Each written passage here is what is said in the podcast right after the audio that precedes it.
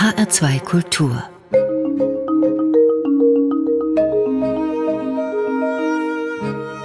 Doppelkopf am Tisch heute mit Steffen Kopetzky, Schriftsteller, Hörspielautor, ehemals Leiter der Kunstbiennale in Bonn, ehemals Kulturreferent seiner Geburtsstadt und jetzt wieder Lebensstadt Pfaffenhofen.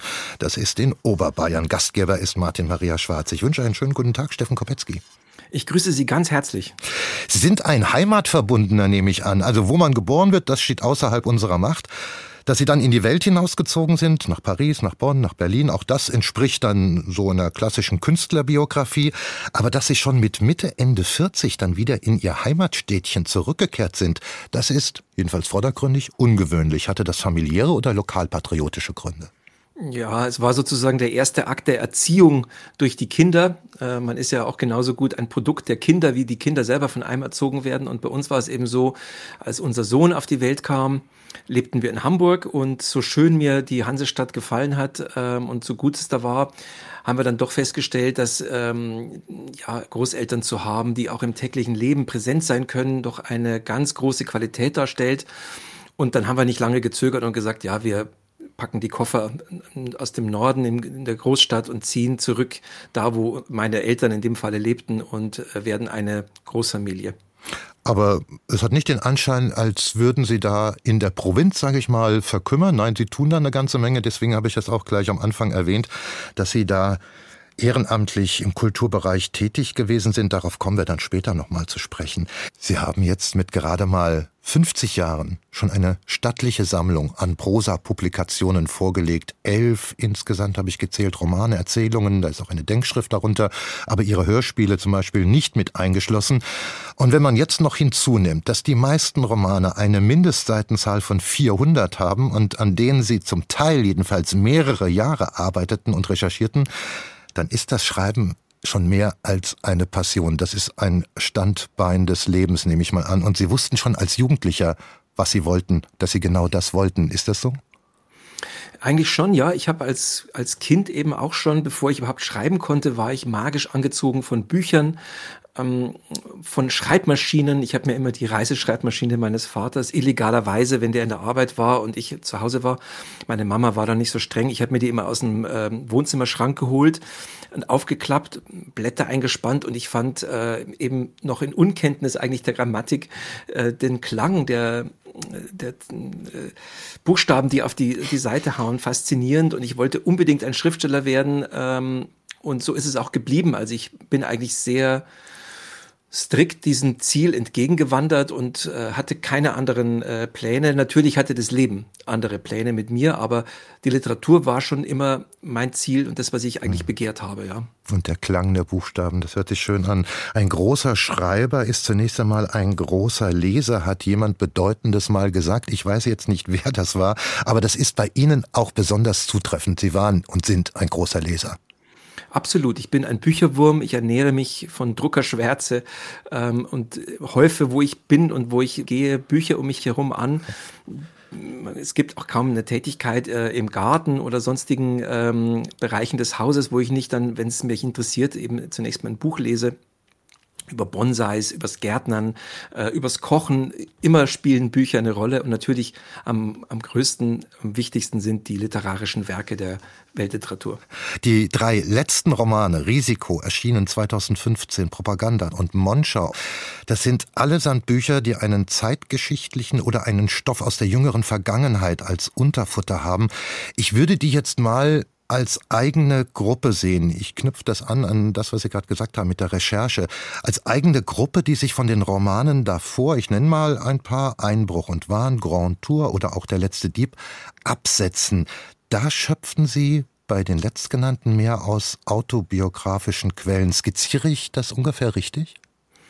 Ähm, stimmt, ja. Also die ersten beiden Romane, die ich geschrieben habe, waren tatsächlich so aus meinem Leben als Student dann noch in München und der eben nach dem Fall der Mauer äh, Ende der 90er Jahre eben angefangen hat, äh, Ende der 80er Jahre angefangen hat, äh, Europa zu entdecken ähm, das war so der Stoff der, der Anfangszeit und dann war ich eine Zeit lang Schlafwagenschaffner. Äh, auch während meiner Studentenzeit in München konnte ich als Schlafwagenschaffner durch Europa touren und das wiederum war dann so eine Ausgangsbasis für den Roman Grand Tour. Aber auch da waren schon eigentlich so das eigentliche Geschehen der, der einen Figur unterlegt mit vielen anderen Ebenen historischer Art, ähm, technikwissenschaftlicher Art. Mich mhm. interessierten die Querverbindungen zwischen Eisenbahn und Uhrenbau und äh, auf vielen, vielen Ebenen wollte ich diesen Roman spielen lassen. Und die von Ihnen jetzt angesprochenen letzten Romane, die eigentlich tatsächlich klassische historische Stoffe sind, haben dieses schon auch ein bisschen in sich, dass man also versucht, auf mehreren Ebenen äh, zu agieren. Aber Sie haben recht, also ich habe mir zuletzt eben historische Stoffe ausgesucht, ein bestimmtes Geschehen thematisiert, das auf eine bestimmte Weise dann mit unserer jeweiligen Gegenwart auch zu tun hat. Und dieses Doppelspiel, also mit dem Blick aus der Gegenwart in die Vergangenheit umzugehen, finde ich nach wie vor sehr reizvoll. Sagen Sie noch mal gerade was zu Ihrem Job als Schlafwagenschaffner. Sowas kommt ja in der Regel nicht zu einem. Das haben Sie schon gezielt ausgewählt, weil Sie weltdurstig waren. Oder wie ist das zu verstehen? Ja, ja.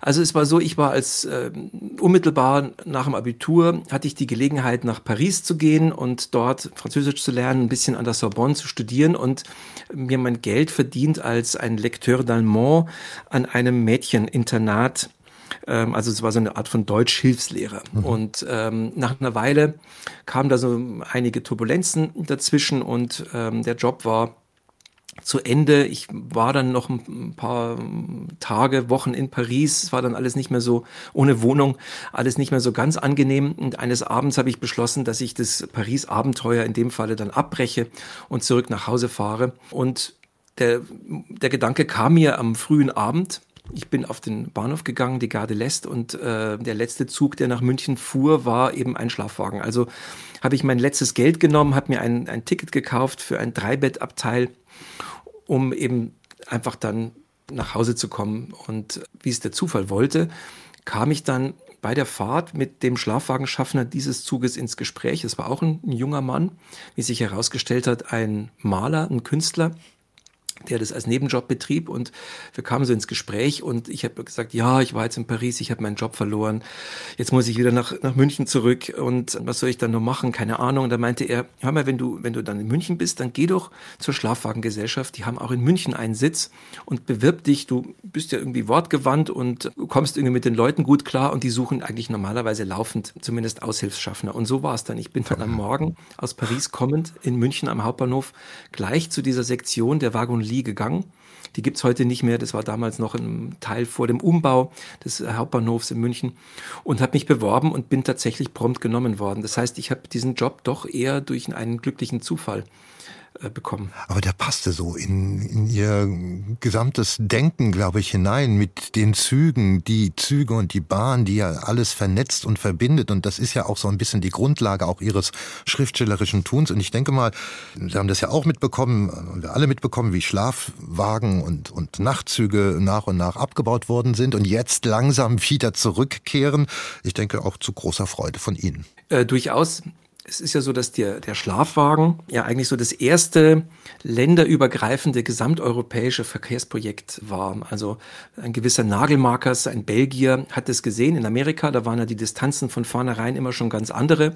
Und da sind die ersten die Pullmanwagen verkehrt. Und dieser belgische Geschäftsmann hat es gesehen, fand es eine großartige Idee und hat dann gesagt, ich werde so etwas auch in Europa probieren und eben die verschiedenen kleinteiligen Eisenbahngesellschaften, aus denen das europäische Eisenbahnnetz bis dahin äh, bestanden hatte, überwinden, indem ich einen Zug anbiete, der von Paris bis nach Istanbul fährt und äh, eben durch Deutschland, durch Österreich, äh, durch Italien fährt und beziehungsweise über den Balkan fährt und eben die einzelnen Eisenbahngesellschaften quasi überwindet und so dass der Reisende eben von Paris bis nach Konstantinopel nicht umsteigen muss. Und es ist ein ureuropäisches Projekt gewesen und natürlich auch für mich mich eines der Verkehrsmittel der europäischen Zukunft. Ja, was es jetzt ja auch wieder verstärkt wird. Ich komme mal wieder auf diese letzten drei Romane zu sprechen, Steffen Kopetzky, die als Glutkern große geschichtliche politische Ereignisse haben. Die Afghanistan-Mission des Deutschen Kaiserreichs von 1916 in Risiko, die barbarische Schlacht im Hürtgenwald in der Eifel am Ende des Zweiten Weltkriegs zwischen NS-Deutschland und der US-Armee und schließlich der Ausbruch der Pocken in Monschau in der Eifel von 1962 im Roman Monschau Und die große erzählerische Wucht und Breite und Farbe und Vielschichtigkeit, mit der Sie das ausgestalten, wenn ich das hinzuaddiere, würden Sie dann sagen, Sie sind jetzt dort angekommen, wo Sie sich als junger, literaturbegeisterter Mensch mit schriftstellerischen Ambitionen hingeträumt haben? Also ich äh, finde es ein schönes Bild und natürlich, ich fühle mich momentan wirklich in meiner Arbeit sehr, sehr wohl. Ja, es ist mir so, eine, so ein, eine, ein Projekt aufgegangen, mich mit tatsächlich im, in einer konstruktiven Weise mit bestimmten historischen Fragen, die uns bis zum heutigen Tage äh, betreffen, zu beschäftigen, die in der Form in der deutschen Literatur eben noch nicht wirklich behandelt worden sind. Und wenn man auf so einen neuen, eigentlich noch fast unentdeckten Kontinent stößt, ist es natürlich irgendwie aufregend. Und ein Stoff hat mich auch immer zum nächsten geführt. Ähm, das heißt also, ich habe mehr oder weniger eben äh, fast durch, fast durch Zufall eben ein ganzes Universum entdeckt und verschiedene Zusammenhänge gesehen, die ich in den nächsten Jahren gerne abbilden und zeigen möchte. Und es ist ein großes, ein großes Glück, es ist eine große Herausforderung. Manchmal wird mir auch Himmelangst, wenn ich an die Projekte denke, die ich mir noch vorgenommen habe. Aber am Ende könnte tatsächlich so etwas stehen wie ein Gesamtwerk von etlichen Romanen, die alle miteinander in Verbindung stehen und so eben 200, 250, 300 Jahre unserer Geschichte Aha. auf eine bestimmte Weise abbilden. Gut, dass Sie noch eine Menge Leben vor sich haben, Steffen Kopetzky. ich musste ein bisschen schmunzeln, denn damals im Kontext der Veröffentlichung von Grand Tour, das war dieser Schlafwagen-Schaffner-Roman, da zog ein Rezensent den Vergleich also von ihrer Schreibart zu Ken Follett. Nach Erscheinen von Propaganda fiel in einer ganz anderen Rezension die, die Referenz Joseph Conrad. Das ist dann so in der Rezeption von außen schon ein kleiner Aufstieg, ohne jetzt volle zu nahe treten zu wollen. Also äh, jeder Rezensent braucht halt so seinen Weg irgendwie, äh, um sich ein Werk anzueignen. Und wenn man eben nicht sehr viel Zeit hat oder auch nicht sehr viel Muße und fertig werden muss, dann ist man vielleicht froh, wenn man es mit einem Autor vergleicht, den alle kennen. Dann äh, spart man sich die Analyse. Letztlich ist es so, das auch Ken Follett hat seine Qualitäten und hat ähm, ja große literarische Räume eröffnet. Natürlich ist mir Joseph Conrad sehr viel näher und äh, ein Autor, der mir, der mich tatsächlich auch im Augenblick beschäftigt, weil er auch einer der ersten großen globalen Autoren war, die also die Moderne der Imperien genau abgebildet haben und deren Wirkungsgeschichte beschäftigt uns ja bis heute. Ich, ich nehme solche, solche Vergleiche gelassen. Ich selber hm. betrachte mich als einen Autor, der eben aus der Liebe zu, zum, zur Literatur und gelehrt und belehrt von anderen Autoren eigentlich sein Schreiben begonnen hat. Deswegen nehme ich es eigentlich immer wirklich als hm. Kompliment. Und äh, ich weiß schon, ich habe auch meine ganz eigenen Seiten und die wird man schon noch eines Tages im Ganzen auch entdecken können. Und dann werden Sie als Referenzschriftsteller genannt werden. Der schreibt ja, ja wie Steffen weiß. Kopetzky, wer weiß. Ihr erster Musikwunsch steht an. Da haben Sie sich Also sprach Zarathustra von Deodatu gewünscht. Also eine Strauß-Adaption wird das wohl sein von einem brasilianischen Jazzmusiker. Was verbindet Sie mit ihm und diesem Lied? Also ganz konkret, es ist, da lag diese Scheibe so ein grünes Cover, wo die Musik drauf war, ähm, bei meinem Bruder eines Tages äh, in seinem Zimmer und alles, was meine Brüder gemacht haben, wofür sie sich interessiert haben, das war auch für mich eigentlich interessant. Und für mich damals faszinierende war, also ich habe als Kind, als Jugendlicher wirklich sehr viel mehr klassische Musik gehört als äh, Jazz oder Pop. Und das war so die erste, die erste Musik, wo also wo ich Jazz gehört habe mit einer mit einem Motiv, das ich kannte. Und das hat mich fasziniert, wie man eben ein Stück klassischer Musik nehmen kann, bearbeiten kann, umsetzen kann in einen ganz anderen Kontext und äh, es trotzdem noch das Stück ist. Also das ist eine Interpretation, die eigenen, ganz eigenen Spirit hat und trotzdem ähm, das Original nicht vergewaltigt. Und äh, so diese Transfers und Übersetzungen finde ich generell spannend und ich finde es auch ein großartiges Stück, diese Also sprach Zarathustra-Version von Deodato, ganz für sich genommen, einfach ein, ein wunderbarer geheimnisvoller, rhythmisch agierender äh, Stil, den Deodato pflegt, bis zum heutigen Tage, finde ich eigentlich äh, faszinierend und total zeitlos. Dann hören wir uns das jetzt an, Deodato mit Also sprach Zarathustra.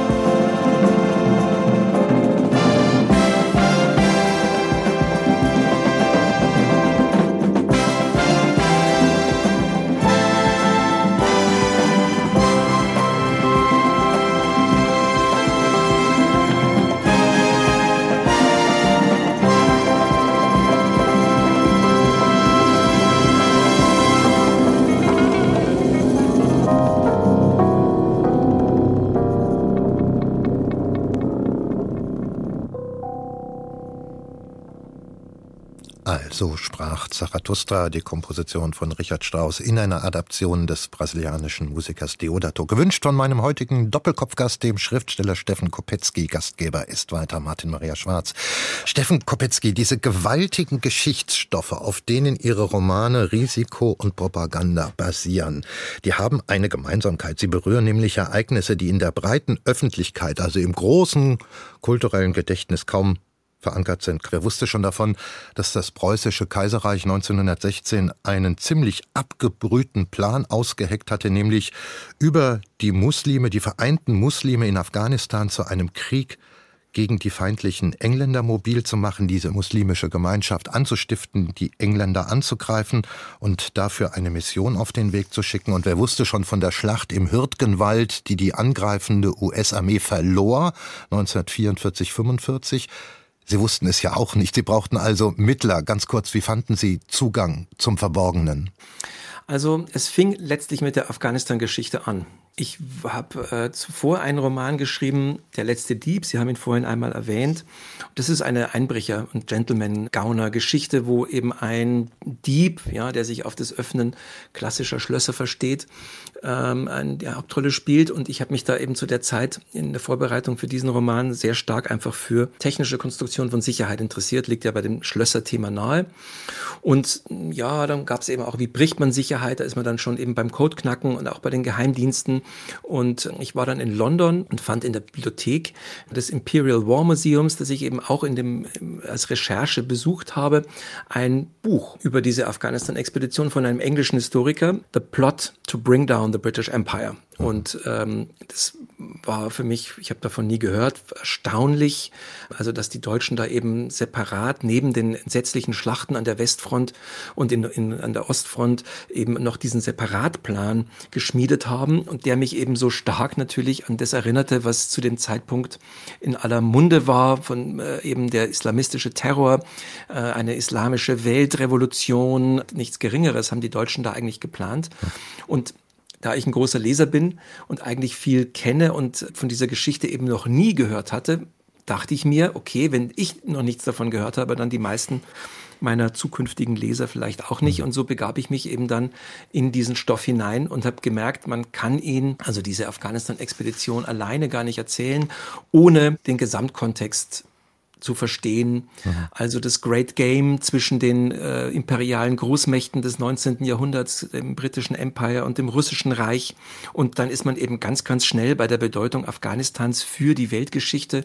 Äh, gibt es tatsächlich einen, einen Standard, ja, wo man also die eigene Geschichte, äh, die Geschichte Europas, aber auch der Welt plötzlich ganz neu sieht, von einer ganz anderen Seite. Und dann zu sehen, wie sich äh, eben plötzlich ein Land in dem Falle Afghanistan, durch die Geschichte zieht und eine Großmacht nach der anderen versucht, Kontrolle über diesen Bereich zu, zu bekommen und immer wieder scheitert. Jetzt gerade haben wir das Scheitern der westlichen Allianz in Afghanistan erlebt. Äh, sind alle abgezogen, sie haben ihre Ziele nicht erreicht. Das hat also Tradition. Das heißt also, das ist ein Thema, das sich tatsächlich über Jahrhunderte hindurchzieht und da quasi in einer spektakulären, ja, dann auch eben Karl-May-artigen Geschichte äh, das erzählen zu können, ist halt literarisch sehr, sehr reizvoll gewesen.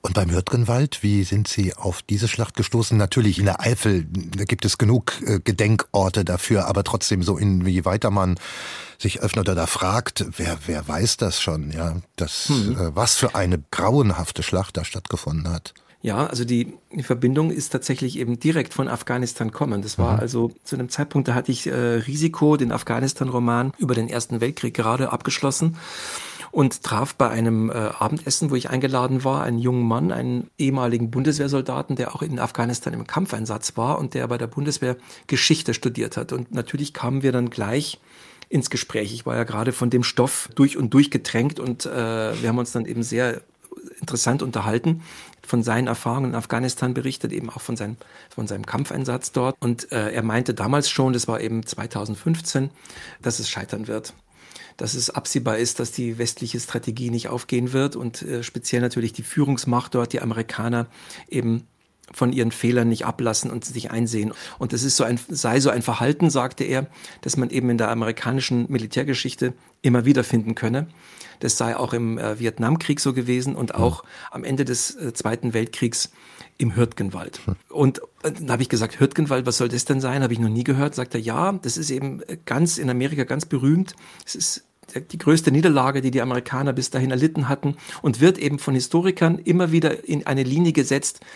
Der Hürtgenwald war ein Vorspiel von Vietnam, wenn es darum geht, wie eine Befehlsstruktur und ein, ein Mangel an Informationen, ein Mangel an Einsicht eben ein, ein fatales Kriegsszenario kreiert und liegt quasi in dieser Linie. Und dann habe ich gedacht, okay, das ist ja interessant. Also eine Linie zwischen dem Hürtgenwald in der Eifel, von dem ich nie gehört habe, nach Afghanistan oder über Vietnam und habe dann eben angefangen, aus dieser Perspektive, also der amerikanischen heraus, mich mit diesem Stoff zu beschäftigen. In beiden Romanen, Sie deuten es schon an, äh, schlagen Sie große Bögen bei Afghanistan 1916. Da schwingt augenblicklich die Jetztzeit mit, das, das denkt man gleich dazu.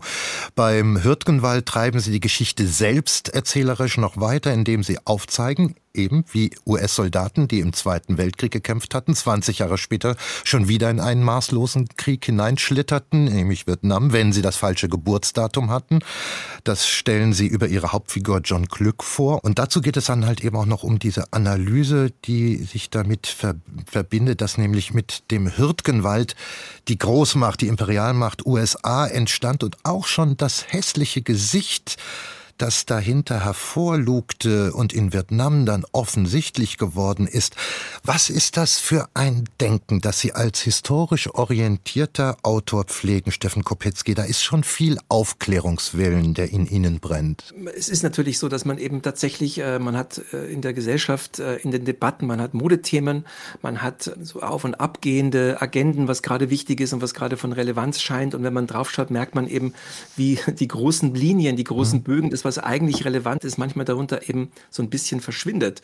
Und wichtig ist es natürlich, tagesaktuelle Romane zu schreiben und sich mit Sachen zu beschäftigen, die ja so eine Gegenwart von ein, zwei Jahren eben irgendwie beherrschen. Aber es muss ja auch jemanden geben, der sich um die, diese großen Bögen kümmert und eben erklärt, dass viele Probleme, die wir haben, speziell eben in diesen Konflikten der Großmächte, die uns ja viel mehr bestimmen, als wir eben äh, glauben manchmal, dass die eben auch schon längere Zeit tätig sind, dass es da eben tatsächlich Dinge gibt, die sich durchhalten, die, die, die, die sich wiederholen. Ich glaube nicht, dass die Geschichte sich im Ganzen wiederholt, aber man kann aus der Geschichte wahnsinnig viel lernen. Und speziell jetzt bei Amerika ist es eben so für mich wirklich interessant gewesen zu sehen, wie Amerika schon zum, zur Zeit des Zweiten Weltkriegs und auch in den 50er Jahren eigentlich eine, also in, in dieser unglaublichen Modernität, die die USA dann hatten und eben in dem Willen, diesen zunächst mal ja eben kalten Krieg, also der eben über Ideologie, über Darstellung, über Propaganda, über ein Weltbild äh, sozusagen geführt wurde. Also welche Gesellschaft ist besser, welche funktioniert für den Menschen, für den Einzelnen besser. Das war ja der Wettstreit zwischen den, den Systemen. Welche unglaubliche Raffinesse die Amerikaner da entwickelt haben und eben die Grundlage von heute, also die sozialen Netzwerke und viele andere Erfindungen, die heute unsere Gegenwart bestimmen, sind also gedanklich vorweggenommen in den 50er, 60er Jahren schon formuliert worden, auch in diesem Bestreben, eine, eine Großmacht eben nicht bloß zu, äh, zu sein, sondern auch zu bleiben und den, den Einfluss noch auszubauen. Und diese, diese, dieser Bogen alleine, der hat mich schon fasziniert, äh, weil man ja immer denkt,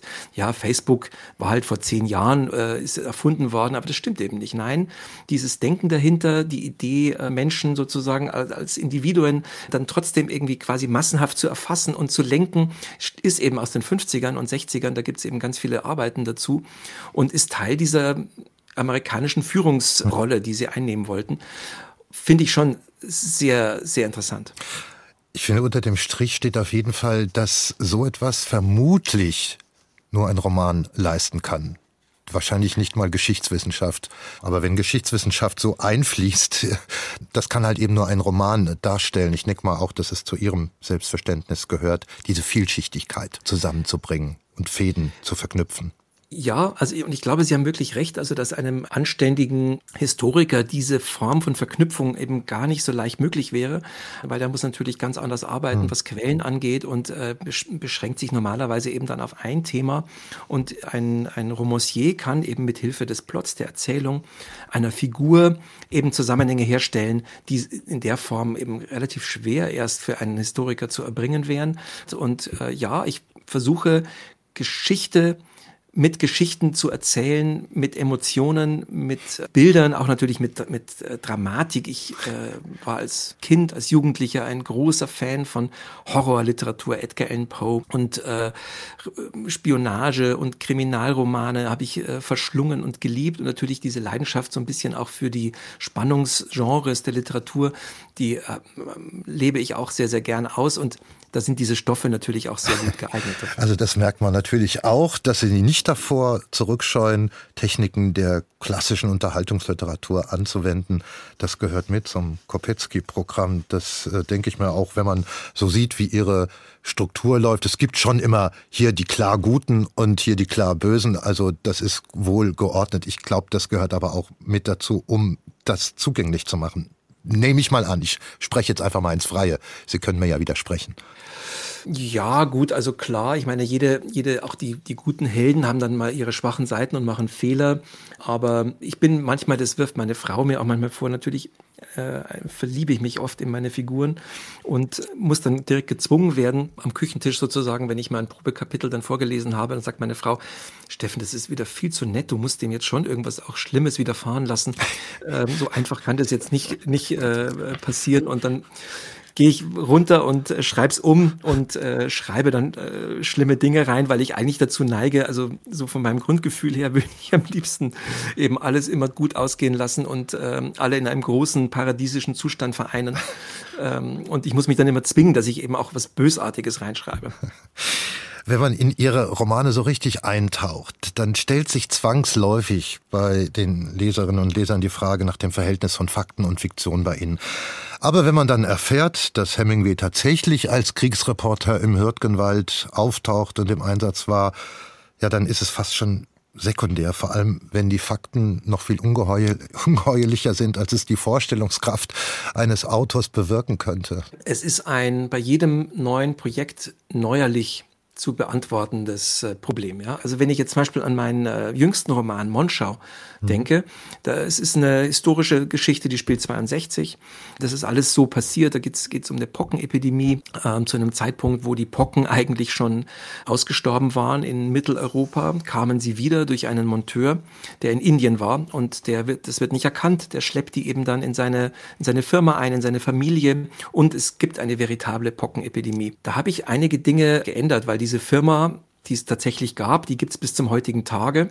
Und ich habe dann gedacht, okay, dann nehmen wir gleich, konstruieren wir eine andere Firma. Und ich habe dann aber schon versucht, der eigentlichen Geschichte sozusagen eine neue Geschichte abzutrotzen mit neuen Figuren, die es in der Form nicht gegeben hat, die aber nicht dem Geist widersprechen. Und tatsächlich, mhm.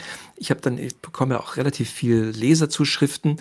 Da haben die Leute gesagt, ja, interessant, wie sie das gemacht haben. Ich erkenne die Firma total wieder, obwohl sie, obwohl es eben mhm. komplett anders ist. Mhm. und das ist eine Frage des Gefühls und auch des Takts, so würde ich vielleicht sagen. Äh, ein altmodisches Wort, das man heute kaum mehr benutzt, aber es ist Takt. Sie haben damals, als es herausgekommen ist, als der Roman Monschau aus 2021 im März erschien oder was im Februar, äh, da haben Sie auch dazu gesagt, klar, dass der Zündfunke war schon, dass Corona in der Welt war. Sonst wären Sie vielleicht gar nicht auf die Idee gekommen, über diese Pocken, dieser Pockenausbruch in der Eifel 1962 zu schreiben. Was haben Sie denn aber von dieser Recherche, die Sie dann unternommen haben, über die damalige Zeit, in den Umgang mit diesem Ausbruch als Erkenntnis mit in die Corona-Zeit, die zum Zeitpunkt, zum jetzigen Zeitpunkt unserer Aufnahme noch nicht vorbei ist, mitgenommen? Ja, das äh, Urmenschliche im Umgang mit solchen Krankheiten, der Ausbruch. Also äh, durch die ganze Geschichte zieht sich tatsächlich immer wieder, sobald irgendwo so eine Krankheit, eine gefährliche, die man auch kennt und wo man den, wo man weiß, also die, die mit der darf man nicht scherzen, sobald es irgendwo passiert, ist die erste Reaktion der Behörden zu sagen, ja, bei uns nicht. Hm. Also ich, ich hm. beschäftige mich jetzt gerade mit der spanischen Grippe. Nehmen wir mal einen neuen Roman und da mit der Stadt Leipzig speziell. Und ob Sie es glauben oder nicht, da, da ist es eben auch so gewesen. 1918 im Herbst, im August fing das da an. Da hieß es dann in einer Erklärung der Leipziger Stadtverwaltung, ja, ja, in Dresden und in anderen Städten Sachsens, da ist es bekannt, da ist diese gefährliche Grippe. Bei uns in Leipzig nicht. Und zwei Wochen später hatten sie das Lazarett voll. Und es ist ein, ein scheinbar immer wiederkehrendes Moment. Ich habe vor einer Weile mal mit dem, wie ich finde, respektabelsten Politiker in dieser, in diesen letzten zwei Jahren, Karl Lauterbach, gesprochen. Und ich habe ihn gefragt bei dem Gespräch, wie das denn kommt, wo man doch die Vorhersagen hatte. Es gibt ja eine Studie des Deutschen Bundestages über den Verlauf von so einer Pandemie und eben die, die Komplikationen, die auftreten werden, wie lange es dauern wird und so. Wie es denn dazu kam, dass immer wieder Politiker sich hingestellt haben und gesagt haben, das war's jetzt, wir können alle in Urlaub fahren, seid, seid unbesorgt. Und er hat eben dann mit etwas resignierender Stimme gemeint, ja, es ist eben leider so, dass die Politik viel leichter Optimismus verkaufen kann ah. als die Einsicht in die, in die unangenehme Seite ja. der Wirklichkeit. Und ich halte das wirklich für ein, also das, das, zieht sich durch, durch die Geschichte, das kommt immer wieder in Demokratien, genauso wie in 1918, da war ja noch das Kaiserreich und so, das versuchen Politiker und hohe Verwaltungsbeamte dann immer wieder zu, zu machen. Und das ist natürlich etwas, womit man umgehen lernen muss in der Zeit, in der Epoche, die jetzt vor uns steht, die von Krisen geprägt sein wird wie keine zweite, dass wir natürlich einen ganz anderen Umgang brauchen mit der Wahrheit. Wie gehen wir damit um, dass die Dinge kompliziert sind, dass sie auch gar nicht so positiv ausschauen. Äh, ist Verdrängung unser, unsere Methode oder ist es eben ein beherztes Zupacken und zu sagen, okay, die Probleme sind einfach da und wie können wir sie lösen? Wir kommen zum nächsten Musikwunsch von Ihnen, Steffen Kopetzky. Miles Davis haben sich gewünscht mit Someday My Prince Will Come. Gehört das zu einem jener Lieder, die Sie in bestimmten Situationen immer wieder ans Ohr legen? Also der ist jetzt tatsächlich so ein bisschen noch äh, ein Nachklapp von Monschau. Monschau spielt ja 62 eben da im Winter und da gibt's eben einen jungen Arzt, der da an vorderster Front bei den Pocken kämpft und der lernt eine junge Frau kennen, weil sie am Abend, wenn er nach Hause kommt, immer so tolle Musik hört. Und ich habe halt dann geschaut, welche Musik war denn 62 im Winter? Mhm toll und bin dann auf einen Musiker gestoßen, den ich eben selber als Jugendlicher wahnsinnig großartig fand in den 80ern und habe gesehen, oh, es war in den 60ern auch schon groß, nämlich Miles Davis und ja, die Scheibe, die, von die wir jetzt, äh, von der wir das erste Stück jetzt hören, das, die ist eben im äh, Dezember 61 erschienen. Da war also im Januar 62 brandneu. Und das ist eben wieder so eine Bearbeitung wie vorher auch mit Richard Strauss und Deodato, wo eben ein Jazzer zeigt, was er mit einer, ja, einfachen Melodie anstellen kann, wenn er eine gute Band dabei hat. Und an sich auch ein großartiges Stück Musik.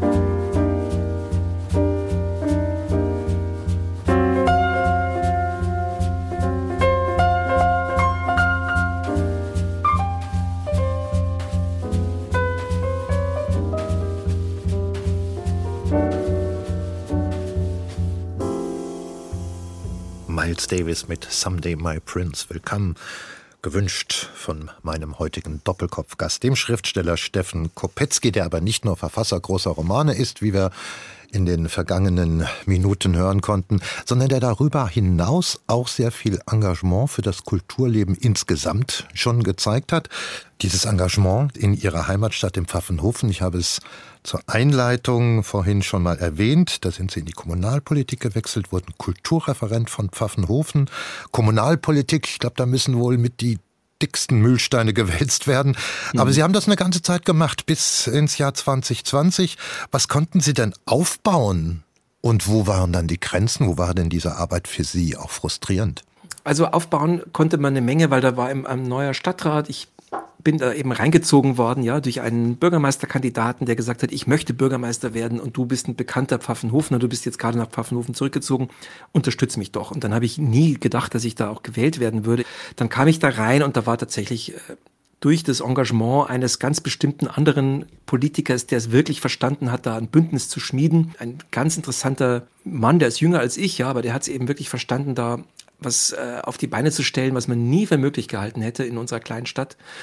Und da war einfach eine Mehrheit, da war Politik möglich äh, und wir haben Kultur eben an Punkten aufgebaut, wie es vorher unvorstellbar war und ganz viele Leute haben sich das aber auch gewünscht. Also es haben da ganz, ganz, ganz viele andere mitgezogen, alle ehrenamtlich und eben begeistert von den neuen Möglichkeiten. Wir haben neue Spielstätten eröffnet, wir haben ein Literaturstipendium geschaffen, wir haben unserem einem unserer großen äh, Literar also einem unserer großen Künstler, einem ja, Heimatschriftsteller ein Festival gewidmet, das eben auch an sich ein ganz großer Fortschritt ist für unsere Stadt und viele andere Dinge sind passiert.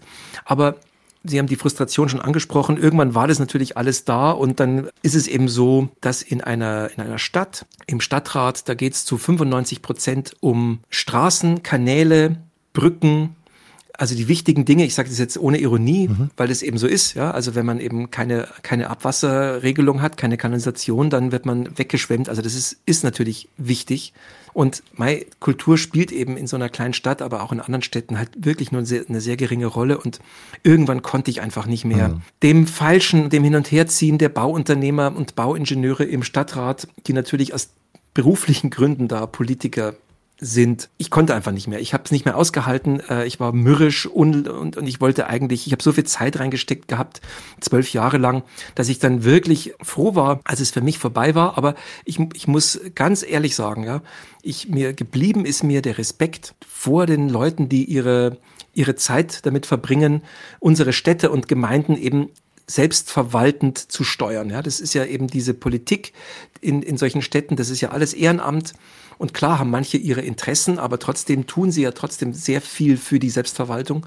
Und mir ist der Respekt vor diesen oft geschmähten Kommunalpolitikern geblieben. Also ich äh, finde jeden wahnsinnig respektabel, der eben seine Stunden um Stunden in Ausschüssen, Vorgesprächen, Nachgesprächen, Sitzungen verbringt und über unvorstellbar dichte, komplexe äh, Bauvorhaben von Stadtverwaltungen befinden muss und da sich reinarbeitet. Also ähm, das ist ein ganz wichtiger Teil unserer Demokratie und ich finde es auch zum Teil eben richtig schlimm, wie schäbig und wie wenig wenig respektvoll über diese Leute hm. äh, geurteilt wird, obwohl sie ganz wertvolle Arbeit leisten. Das ist, glaube ich, wichtig, das zu unterstreichen. Das ist ja die Keimzelle aller Strukturen ja. dann im Land. Es hat sie auch, das haben Sie mal so nett gesagt, jetzt auch viel mehr das Schreibtischweh wieder erfasst als das Fernweh. Das haben Sie in Ihren ersten 40 Lebensjahr zu Genüge gepflegt. Also werden sich jetzt auch wieder intensiver, vielleicht noch als je zuvor, hinsetzen, Stoffe sammeln, recherchieren und dann zum Romanen verknüpfen. Sie haben ja uns schon einen Ausblick gegeben, was da alles noch kommen wird und dass äh, Sie wahrscheinlich mit einem Roman dann zur Weimarer Republik weitermachen. Habe ich das richtig herausgehört? Ja, ja Sie haben da, ähm, Sie haben recht. Also die, die Handlungszeit sind die 20er, 30er Jahre. Aber es ist nicht die Weimarer Republik alleine. Es ist mhm. das, äh, die Beziehung zwischen Deutschland und Russland, die mich interessiert. Also die Zeit, in der die äh, kommunistische, die bolschewistische Revolution äh, Russland eben erfasst hatte. Und da gibt es eben interessante Verbindungen zwischen Deutschland und Russland zu dies, in diesen Jahren. Und so dieses Hin und Her und Wohl und Weh und auch die Geschichte so ein bisschen der, der kommunistischen Bewegung, der, der Revolution, der Niedergang, die Zerstörung letztlich auch, äh, all diese Hoffnungen der interessiert mich. Ich glaube, nach allem, was wir bisher gehört haben, Stefan Kopetzky, ist allen auch klar geworden, dass wenn Sie sich mit einer Epoche beschäftigen, dass Sie die weit fassen und sich nicht nur auf einen Teil Europas oder der Welt konzentrieren. Ich danke Ihnen vielmals für dieses Gespräch hier im HR2 Doppelkopf. Es gibt zum Schluss noch einen letzten Titel, eine dritte Musik, die Sie sich gewünscht haben von der Gruppe Die Sterne. Und dieser Titel heißt, sehr interessant, Du musst gar nichts. Ist es bei allem leidenschaftlichen Tun in Ihrem Leben dann doch vielleicht das Mantra, das ganz unten liegt, zu sagen, ach, eigentlich musst du gar nichts? Ja, also das, dieses, dieses Stück ist wirklich ein, ein Stück Weisheit, ja, ein Mantra, da haben Sie völlig recht. Manchmal habe ich mir gedacht, genau so ist es. Man muss eben auch gar nichts. Wenn ich nicht mehr kann, dann ähm, kann ich mich auch einfach hinlegen. Und dieses Stück hat viele, viele, viele Aspekte, die ich ganz weise finde. Und äh, es dient tatsächlich der Entspannung in manchen angespannten Zeiten. Dankeschön, Steffen Kopetzky. Und vom Doppelkopf verabschiedet sich Martin Maria Schwarz mit Die Sterne und Du musst gar nichts.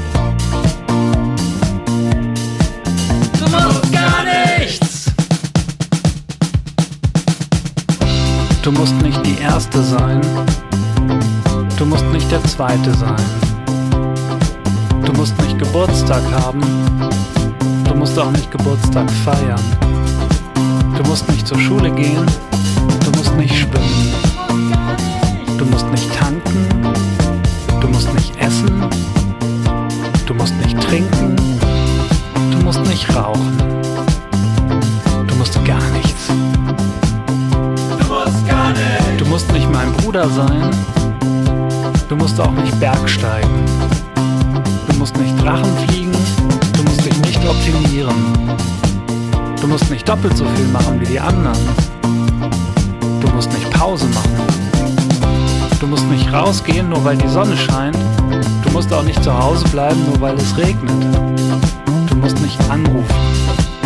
Du musst nicht chatten. Du musst gar nicht. Du musst keine Mails abrufen. Du musst nicht beten du musst auch nicht zur Kirche. Du musst nirgendwo raufklettern. Du musst, du musst keine Saltos mit Überschlag machen. Du musst keine Turnschuhe kaufen. Du musst das Wetter nicht beeinflussen. Du musst gar nichts. Du musst nichts erfinden. Dir muss heute gar nichts einfallen. Du hast vielleicht einfach mal gar keine Ideen. Du hast vielleicht sogar noch nicht einmal einen Gedanken. Du musst auch nicht denken. Du musst keine Kalorien verbrauchen. Du musst dich nicht umdrehen. Du musst deine Meinung nicht ändern. Du musst überhaupt gar keine Meinung haben. Du musst nicht planen. Du musst nicht pissen. Du musst nicht aufstehen. Du musst nicht ins Bett gehen. Du musst nicht reden. Auf gar keinen Fall musst du Fragen beantworten. Du musst auch keine Fragen stellen. Du musst dich nicht an den nächstbesten Idioten orientieren. Du kannst dich auch einfach so verlaufen.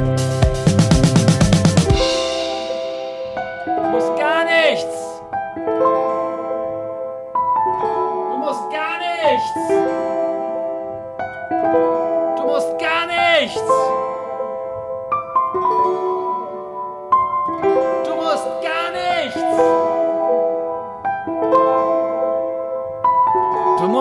nichts. Du musst gar nichts. Du musst gar nichts. weil dir neuerdings Flügel wachsen, musst du noch lange nicht fliegen musst ja auch nicht laufen, nur weil du Beine hast. Du musst gar nichts. Du musst nicht verknallt sein und du musst nicht hassen. Du musst nicht Fußball spielen. Du musst nicht einkaufen. Du musst gar nicht. Und du musst auch nicht arbeiten. Du musst gar nichts.